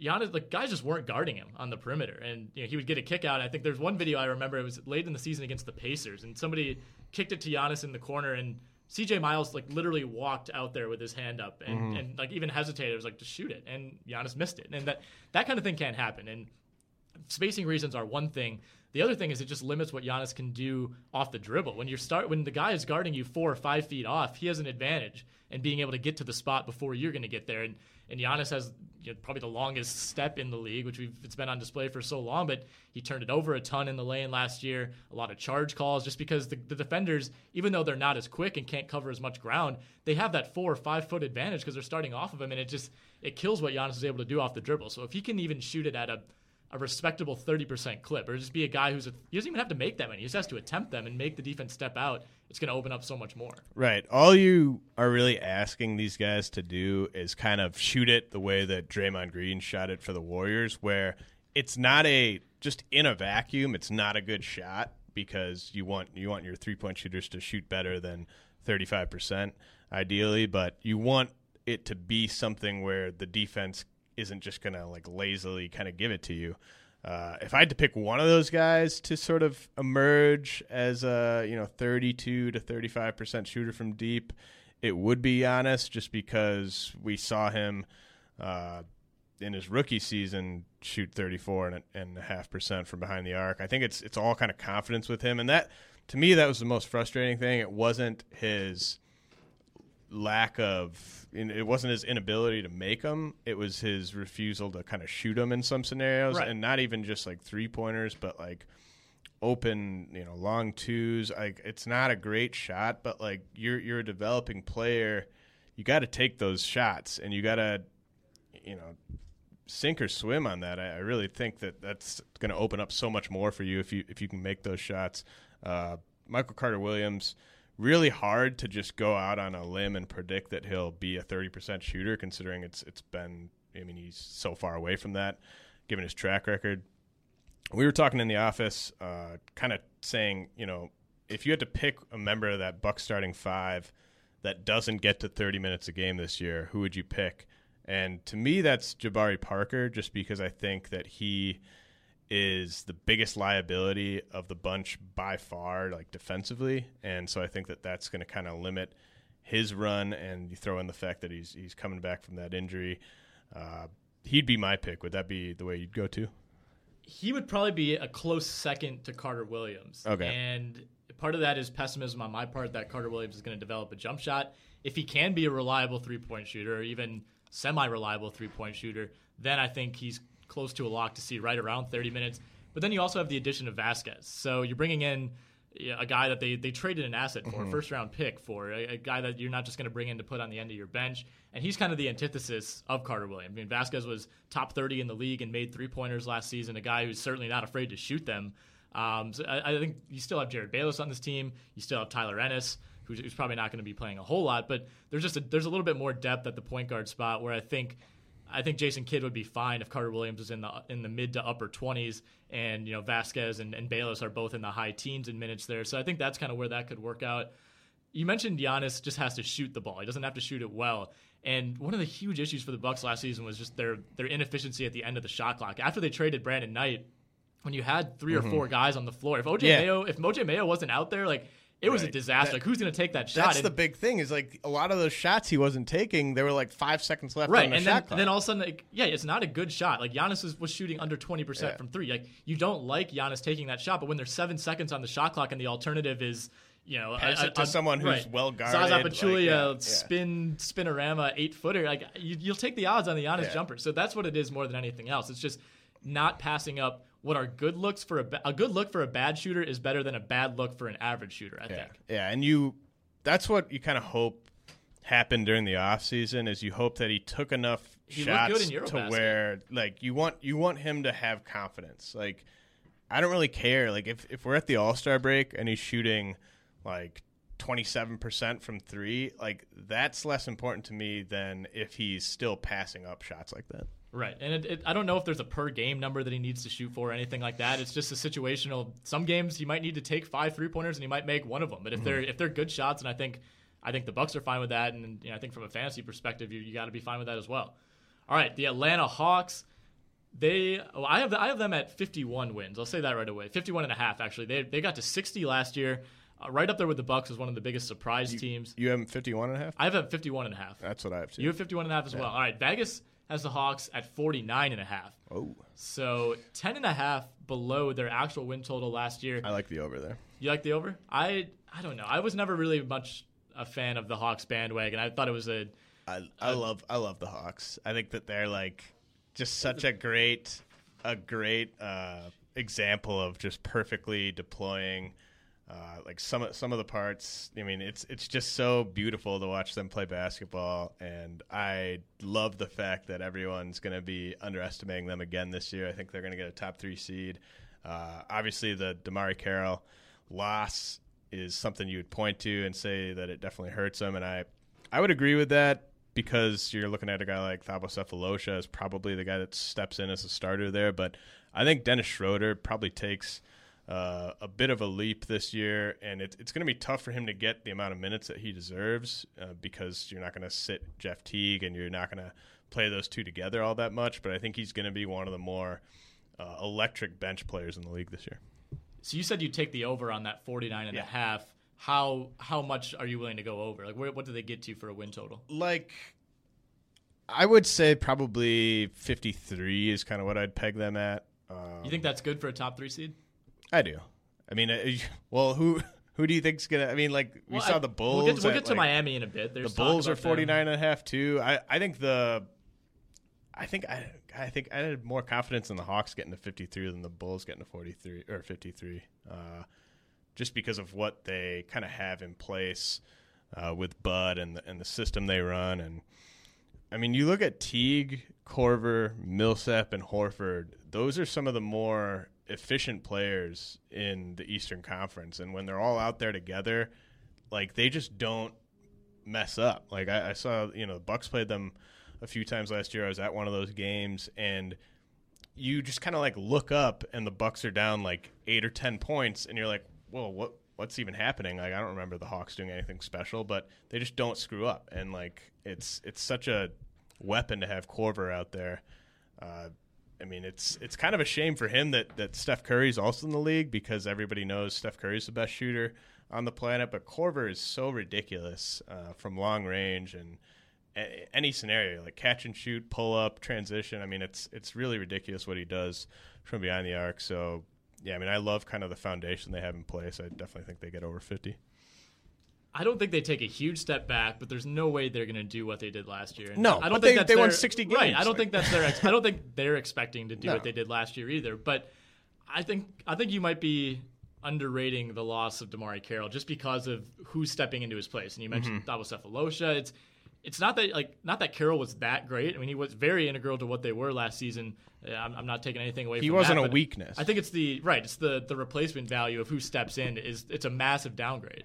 I just think, yeah. I mean, I'm I'm kind of banking, like like I said, I'm picking them to win 53 games, seven less than they won last year. So I'm definitely factoring in the Carroll loss there. Uh, but I think Schroeder does uh, kind of emerge as maybe a, a dark horse, like six man of the year candidate. Yeah, and they also added Tiago Splitter too to, Yeah. to, to shore up that front court.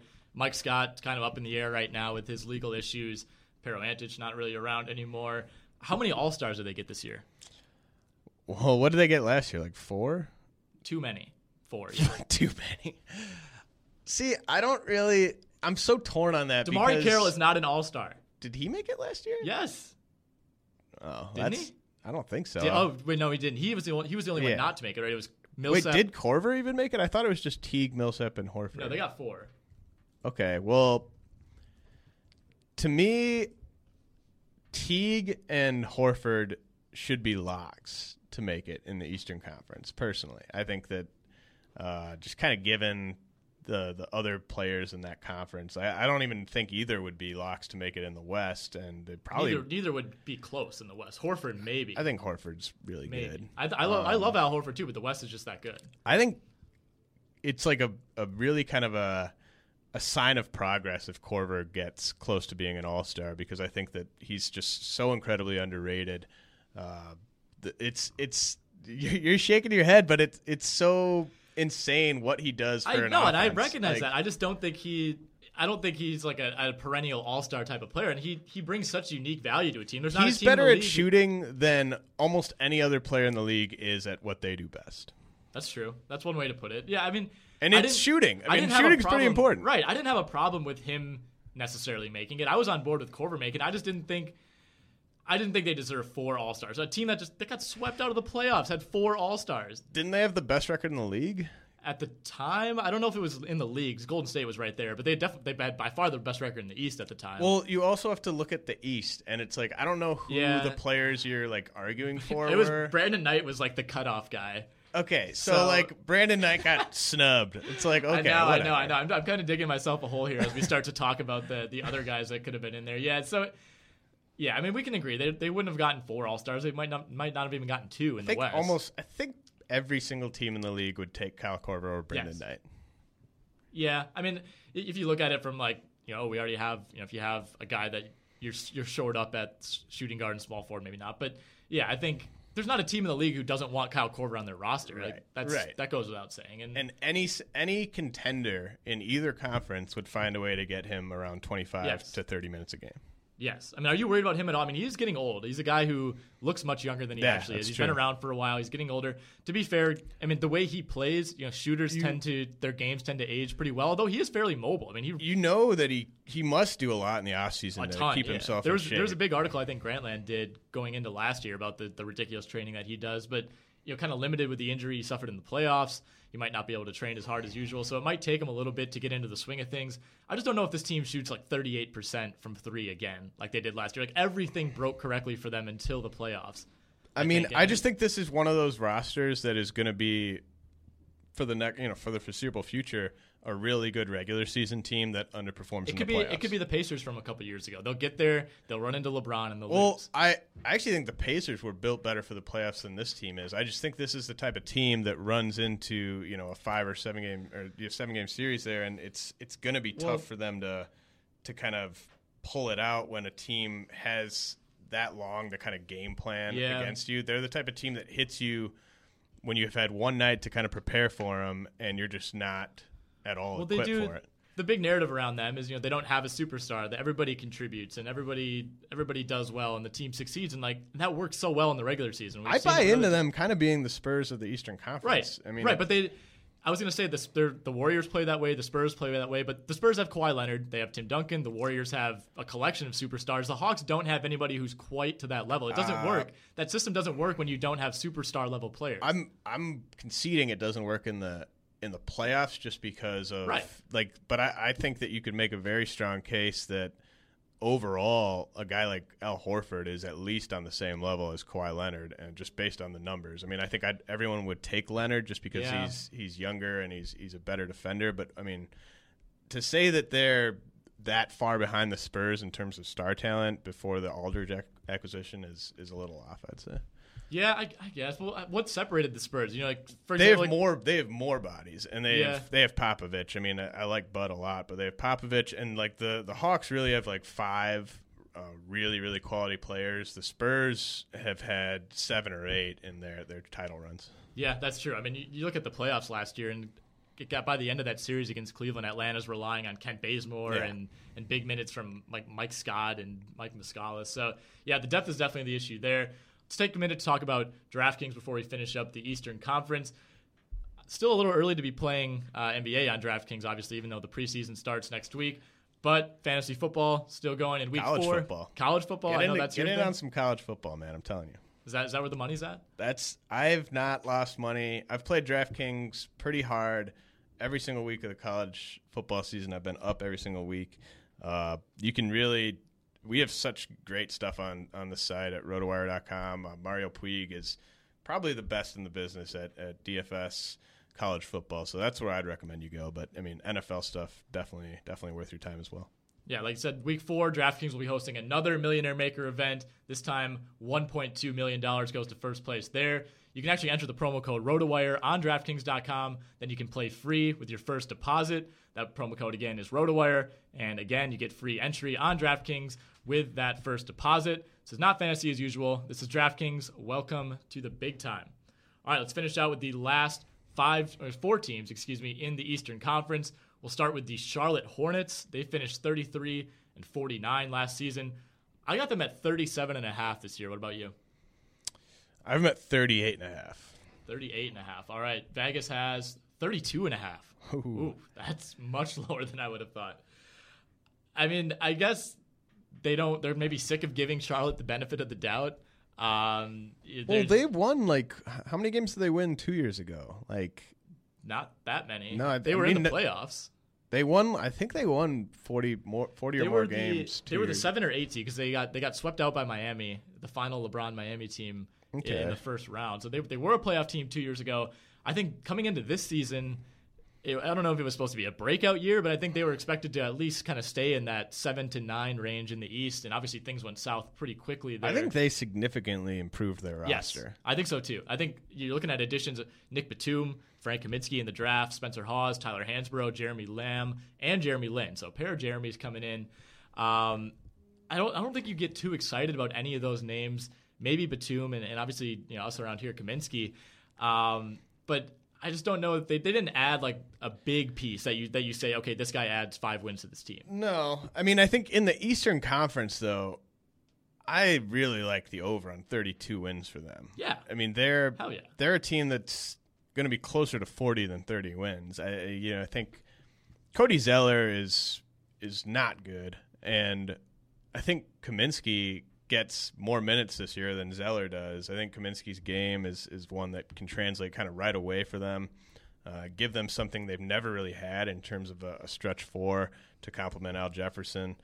Really like kind of the way that he he complements Jefferson there. Batum, obviously a, a big upgrade over what they've had at, at shooting guard in past years. Not having Lance Stephenson, I think, is huge for them. I mean, he he was so so bad for them last So year. So bad. Like he cost them probably like four or five games in the first month of the season alone. So uh, not having him is huge. Uh, Kidd-Gilchrist always a, a better in real life than fantasy guy, and uh, like Kemba Walker plenty too. Yeah, I was looking at their shooting guard depth, and that was that was kind of my concern because they got rid of Gerald Henderson, who I don't like at all, but he's a guy you can at least throw out there. And yeah, now you look and It's exactly what you you know, do. it's like You wait, throw him out you there. can just throw him out there and see what happens. you know, some, sometimes he's going to be tossing balls and hitting fans in the face, but you, you kind of take the good with the bad. Uh, but I do like that that hypothetical lineup that puts Kidd-Gilchrist or Batum, whoever you like, really, as the two. Those guys can kind of just Mm-hmm. play the wing. You know, I don't think either of them would have much of a defined role, but you know, Kemba, Batum, Kidd-Gilchrist. Uh, Kaminsky and Jefferson. I like that lineup a lot. I you- mean, you've all of a sudden got two legitimate shooters in Batum and Kaminsky. Right, So and I- that, I that think was their biggest nice. problem Yeah. last year. I mean, they uh, they were the worst three point shooting team in the league. Only 17% of their attempts came from the corners, and you know, good teams in the league are right around 30. I think the Bucks Mm-hmm. were right o- right around 30. They they weren't a great three point shooting team from a volume perspective, but percentage wise and efficiency wise, they were good. Golden State was right over 30%. So the best teams in the league and the teams that shoot the most efficiently, I should say, in the league hover in the in the upper 20s and, and the low 30s, and 17% of the attempts coming from the corners just tells me that they weren't running efficient offense. And I don't know if that's more on Kemba. I don't know if that's more on shooters not being on the floor or not getting to the right spots on the floor. And, you know, in a lot of ways, they kind of ran into the same problem that Milwaukee had with Kemba Walker's a streaky three point shooter.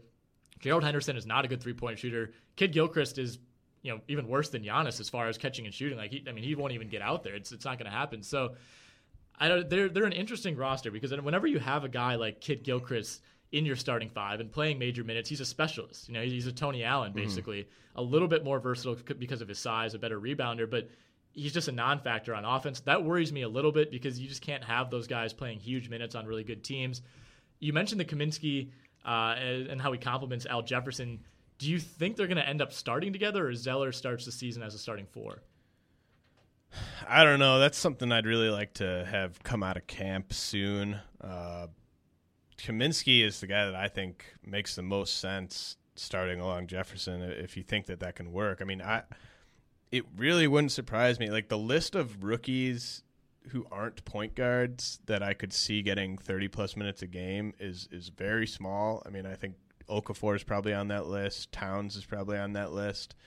Uh, is a guy that I, I wouldn't I wouldn't predict it, but it wouldn't surprise me either. Just given how bad I think Cody Zeller really is and how terrible of a fit he is with Al Jefferson. Uh, I don't see them playing Hawes and Jefferson together at all, and it really might be Marvin Williams versus Kaminsky for those minutes on the floor there. Yeah, I I'm not, I'm not excited about Marvin Williams. I'm gonna go on the record and, and say that. Just get that out Look. of the table. I don't want I want full transparency. All right, we'll write this down. Uh, Waylon's not excited about Marvin Williams. I feel like I've said this going into every season. I, I don't know. I, I would like to see what Kaminsky. He's a true five, right? He, he played the five throughout college, and it was a little bit of a different situation, um, you know, out Wisconsin and, and with the offense that they run. But I think he can. I think he can play both of those spots, and the biggest thing for him is just going to be able to knock down outside shots, right? I mm-hmm. mean, we you've probably watched Frank as much as anybody, and as much as I have over the last couple of years, and his post moves are. Would you describe them as crafty, slow? I mean, they're they're not moves that you say, oh, he, he's going to roast defenders at the NBA level, and I think they'll work. He to has moves. He has moves. Like I mean, the fact that he has moves puts him ahead of at least half the big men in the NBA. Because I mean, there's so many guys that don't even have moves. Like he he doesn't have like Okafor's moves, but he, you know, if he gets a guy like say. I don't know, like Paul George. Say Well, he that's, gets, that's what I'm saying. like- you, you like him at the four because he can take advantage. yeah, if he gets a guy like Paul George or Harrison Barnes or someone like that on the block, he can roast those guys. I don't think he's going to roast, uh, you know, an opposing legitimate defensive center. But I think that if he gets a smaller body on him in the post, he can definitely take advantage. And I think I've always said like the biggest uh, kind of underrated part of his game is that with his three point shot that you have to respect, he has really deceptive speed getting past guys on a blow by after a pump fake. And, you know, if you get a guy closing out hard on him, he can get by them and take it to the rack. And I think that you're, not going to see that coming in a lot of cases. Yeah, the pump fake might be the most underrated part of his game. He used that a ton, especially last season. I think you know, in his junior season at Wisconsin, he kind of caught caught people off guard with, with how much of an improvement he made and how integral he was to that team. But you know, by his senior season last year, everybody knew what what his role was and what he was going to do, and the pump fake became even more important because as guys were rushing out at him, he was able to use it, like you said, to get to the hoop. And oftentimes, just you know, a move that you see all the time, especially in the NBA, the pump fake and draw contact and get free throws. And he's a good free throw shooter. Um, and like you said, I think I think he him playing the four alongside Jefferson is where his value is going to be because it creates so many mismatches and teams that like to play big are going to have to chase him around and, and that's where he's going to be able to make his money. All right, the Miami Heat, I have them at 46. They only had 37 wins last season. Uh, I think they, they underperformed after the break, after the, the acquisition of Dragic. That coincided with Bosh going down, and, and things kind of went south for them. But a lot to like here. I don't I wouldn't say they're they're pegged as a surprise team. I think on paper they look like maybe the second best team in the East. What did you have for a win total for them? Hmm. Are we allowed to adjust these on the fly, or should I give you what I? As long as you have haven't looked at it, I don't care. You can adjust it. I, for, for all I know, this is your first guess. Oh man, Th- this is a really tough team. They're they're kind of up there with the Cavs in terms of. I, I could see them just being extremely trendy, and that's why I went with a line that I think might be a little too high on them. I'll just I'll just say it. I said I will just go out and say How high is it? Like 65? I I put 52 and a half for them. Um, 52 and a half. yeah, I really think that they're just one of those teams that it, it has the line. If if it's not above a certain point, Vegas is just going to get too much action on the over. So I, I went 52 and a half. Vegas has the Miami Heat at 45 and a half. Okay. So they're sticking a little bit more conservative, a little bit closer to where I was at with them. I I think that line's I don't think it would up. shock anybody if they won 50 games. Uh, I also don't think it would shock anybody if they maybe aren't quite as good as people think they're going to be. Any team that's depending on Dwyane Wade to, I don't think they are though. I think Like, they are. I like, think they still are. They can use him. The fact that they got Justice Winslow and the steal of the draft allows. I mean, the, the, their biggest problem last year, and I, I was way too bullish on him last year just because I think Spoelstra is maybe the most underrated coach in the league. Like, they just didn't have good players. Like, and it wasn't like when Wade wasn't on the court, they were often playing just really terrible Do you players. not like James Ennis? um, but like they have Justice Winslow. Gerald Green's like a legitimate NBA player. Uh, Josh McRoberts. I really like the Amar'e Stoudemire Yeah, addition. were- that, that's not something you often hear in 2015. But Right. he was like sneaky, no, really good last year. He's year. very efficient on offense. super Uh, I mean, they they just have. It seems like twice as many legitimate NBA players as they had last year, and you know the Dragic thing. You're going to have an entire training camp to kind of get that uh, sort of ingrained in the offense. I mean, I, Chris Bosh is really really good. Like if if he comes back and is the same player he was before missing all that time. Uh, I mean, he could swing. I mean, he could bump a team's win total up like six or seven games. I, it, just defensively. I mean, it, people underrate how how good of a defender he is. Can guard both positions. Uh, Hassan Whiteside, all he really needs, he doesn't even need to take a jump. He just needs to do what he did last year. Yeah, I think he's going to do that. I, I think the fact that he made it through this offseason without a hint of any kind of off the court issues, I think that's the biggest concern with him.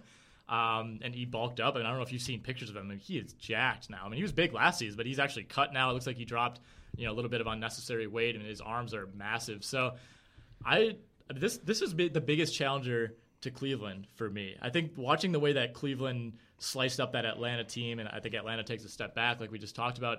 I think this is the, the team that'll give Cleveland the best run. Who who has a higher ceiling, uh, the Heat or the Bulls? The Heat. Okay.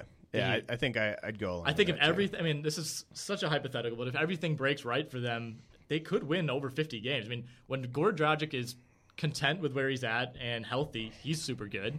Dwyane Wade, when he's healthy, still a very efficient player. The health, I don't really want to count on for anything, but again, if everything breaks right, this team looks really good. And you mentioned that they added so much depth on the wing. I mean, Gerald Green as your third shoot or excuse me, third small forward, I think you have to like a lot.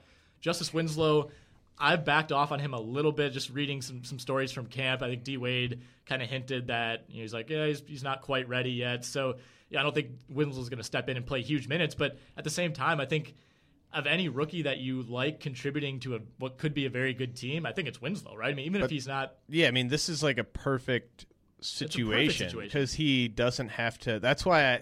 That's why I'm still pissed about the the Wiggins trade is because that would have just been so perfect for him to kind of come in and just sort of learn under LeBron. Uh, Winslow gets to do that under Dwyane Wade.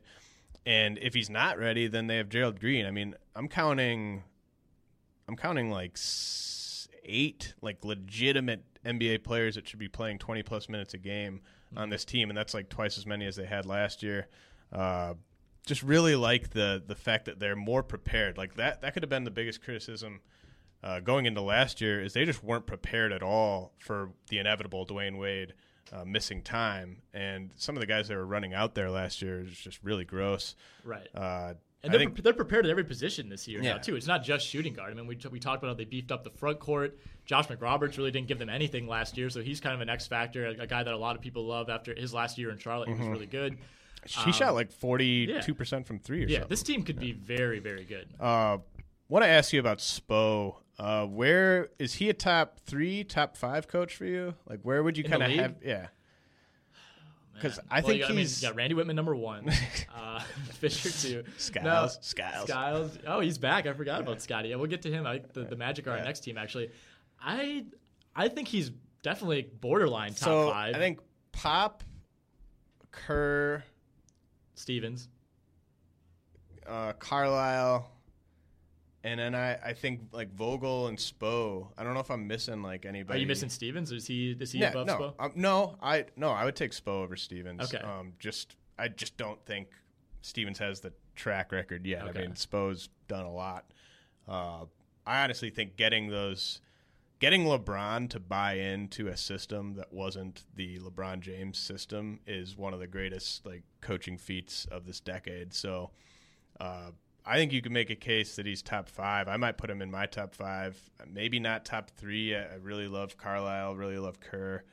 Uh, but I just think he's he's probably the most underrated of that bunch. I mean, Stevens is underrated, but so so many people write about Stevens and talk about him as one of the best young coaches in the league. So I don't think he's going to be underrated much longer. I think Spo, though, people just kind of assume those were LeBron's titles.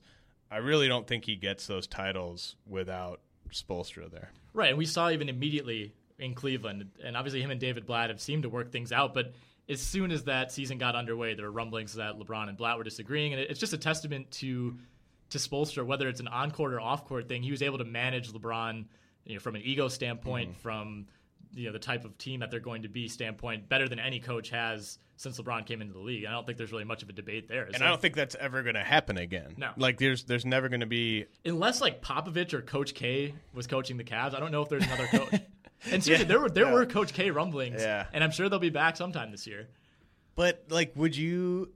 Like obviously LeBron would listen to Coach K, but do you think Coach K would even have the balls to like install some sort of system like Spo had where there wasn't like a bunch of LeBron ISOs. Like I don't even know if he would do that. That's a good question. Out of respect for. LeBron, like Right. I feel like he would just be kind of like, "Well, what do you want to w- run, LeBron?" And instead Exactly. of telling him, "This is what we're running. This Right. is how we're going to win a title." Yeah, I don't know. Popovich, I think, would do that. Right. Coach K, I don't. Another full disclosure: I don't know Coach K personally. uh, I just want to get that out there. I don't know. I haven't asked him about this yet. Yeah. But I no, I I think it would be more of a give and take. I think Yeah. I think Coach K would be in charge because I think LeBron really respects Coach K from Team USA. But I also think that Krzyzewski would be willing Mm-hmm. because he seems to really like LeBron himself, and I think he he's a guy who and, and you know Kyrie is a, is a, a disciple of Coach K. So I think I think it'd be much more of a give and take, but this is super hypothetical, Yeah. way off the way off the trail. okay, let's All right, back on track. Two more teams left. The Orlando Magic they finished 25 and 57 last year. This was top three toughest because there's so much to like on this roster. So many like so many names that you can get somewhat excited about. One in particular for you, I know, is Aaron Yeah, Gordon. yeah.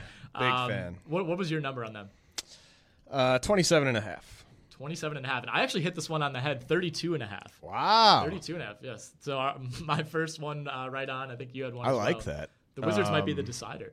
Um, I like I like the I like that Vegas is because I would have gone definite over on 27 and a half. Um, hmm, that's that's interesting. I didn't I didn't think that they would uh, be that bullish on them, just given their track record of complete mediocrity recently. Uh, like you said, I mean, this starting five actually looks like a legitimate starting five. It does. I don't know if they'll turn into a legitimate starting five because this is basically the same team that they had last year. You get another year of development for each of these young guys. I mean, even Vucevic is still young. Um, you know, definitely the most dependable player on that roster last year. You get another year for Elfrid Payton, another year for Oladipo. Tobias Harris is back. Aaron Gordon, and and now you're throwing Mario Hezonja in the mix. Not a guy that you probably are counting on to to make a huge difference as a rookie, but I mean, he's still a, a high lottery pick and a guy that will be. I mean, he can stretch the floor. Right. I mean, he he went that high for a reason. I mean, they don't have uh they really don't have any shooting um, No. other than Hezonja and I Aaron Gordon. A lot of rumblings about him uh, really developing a, legitimate three point shot uh, at summer league, and I, I definitely kind of buy into that a little bit. But uh, Oladipo, Payton. Tobias Harris, these aren't guys you want taking a ton of threes, so I think Hezonja was a really nice fit there. I thought it was a maybe a slight reach to fill a need, but I, I still definitely like the the need that it filled. Uh, Evan Fournier too, he was good when he was on the court last year. He was. And they also added Shabazz Napier. A little bit of depth to that point guard spot. Not a move that I really minded because I, I think I you know, like- I Shabazz was a little bit he was a little bit misused maybe in Miami last year. That was never really the right fit for him. And I mean, they still have. I mean, whenever you can have two former Arizona Wildcats in the front court, I mean that's that's really. I mean, you're doing you're doing it right at that point. Channing Frye probably going to offer them uh, some some solid minutes off the bench as a stretch four, backing up Aaron Gordon there. Whatever. I don't. I, I don't. Good luck talking me into that one. I don't. Um, they also have Greg Stiemsma. Uh, if we if we really want to get get into things here with that front court, but they are deep. I mean, they you even have guys like Dewayne Dedmon who ended up starting games for them last year. You know, not a guy that you love, of course, but they have some depth. They have some experience. Even if you're third and fourth They center, even have Dwayne Dead. they even do it. Yeah, they, he's a USC guy, right? And they got. Um, yeah, so I mean, the Magic I think could go could go either way. As Are much you as taking the team. over or under on that 32 and a half? It's a good question. Um, I think I'll take the under. I think they get to like 31. I think There's something about I do. this team I that think like I do too. it's I- shocking when you look at that record. They they were so much better than a 25 win team, right? Well, it's. I guess it kind of comes down to how good of a coach you think Scott Skiles is. I think Vegas, by this line, thinks that he's a really good coach. Uh, obviously, Jacque Vaughn was one of the two or three worst Oh, coaches God. in the league last year. So, you know, when you see a team take a huge jump without really adding a ton in terms of talent, I mean, they're adding Aaron Gordon essentially because of all the time he missed last year, but uh, you usually look to the coach, like the coaching upgrade, as the reason for that big jump in wins. So if Skiles has, I didn't like him with the Bucks, but if he's kind of figured it out in his time off, uh, then maybe you can make a case that they do make that kind of a jump. But I'm, I'm with you. I think I'd play it safe and take the under. I think a lot of people like Scott Skiles as a coach, from an X's and O's standpoint, you know, good defensive coach, but They don't like the way They that don't he- like his player relationships- interactions, and right. that's why I And think that's why this, is this such is a young team. This is such a funny match for Right, him because exactly. it's like, and it's kind of sweet because he doesn't have a veteran to go to at any of these positions. Like CJ Watson. he can't be like he can't be like all right, CJ Watson, you're gonna you're gonna be our starting point guard. Well, he now." could do that, and he might do no, that. he can't. Um, I mean, like he can't like l- like unless he was just like, all right, it's gonna be the C.J. Watson, Channing Frye, uh, and Jason Smith show. Like, I mean that I would watch that. Show. he's gonna give Jason Smith way too many minutes this year. I kind of like lo- Jason Smith to be honest. He's a guy that like I think Jason Smith is- one of those hate to play against but want on your bench type of guys. Um, but yeah, Yeah, that- you want him on your bench, Right. you want him to On stay your on, your bench. you want him. You want him. You want him on that bench. Stay over there. Unbelievable. All right, last team in the Eastern Conference. Uh, we will do the Western Conference on Friday, but we'll finish out with our 15th Eastern Conference team, the Washington Wizards. They finished 46 and 36 last season. I went 46 and a half on this one. How about you? I think I'm going to hit this one exact. Walk, shot. walk off shot. Uh, 43 and a half. 45 and a half. You're going to get to edit that one out. Nice. Um, yeah, so uh, you know, not quite a Babe Ruth effort there No. for you calling that one, but yeah, I think I don't. I don't know that this team made much of an improvement, but I also don't know that they lost a whole lot. You know, you lose Paul Pierce, but that's about it. I think that is a lot, though. I mean, I think it was in the playoffs. The the Paul Pierce to Otto Porter is is just a to me. it on a- depends how much better you think Otto Porter can get. I don't think he's ready to be to step into those shoes. Like I think he would have been ready to take on a bigger role this year off the bench. I don't think he's ready to step in on a team that's got you know aspirations of. I mean, maybe they have aspirations of going to the finals, but definitely winning a playoff series. They have those kind of aspirations. Uh, definitely don't think Otto Porter's ready to kind of step in and handle that kind of a load. Jared Dudley probably gets a good chunk of time there. And I, I don't know. I, I think Beal is a guy who, to me, is really kind of underwhelmed relative to my expectations for his career arc. Like, I thought that at this point he would be kind of closer to where Klay Thompson is than where Beal actually is right now as a player. And I don't know if that's ever going to happen. And Nene is only going to get worse. Uh, they didn't really do anything to, to kind of back that spot up unless they're going to give Dudley a lot of time at the four. Uh, Gortat still, I mean, he's he's kind of the same player. Wall, I think, is kind of, I don't know how much he's improving year to year at this point. So I, I think the rest of the East got better. I think that they do take a, a bigger step back than Vegas is saying. I take the under there.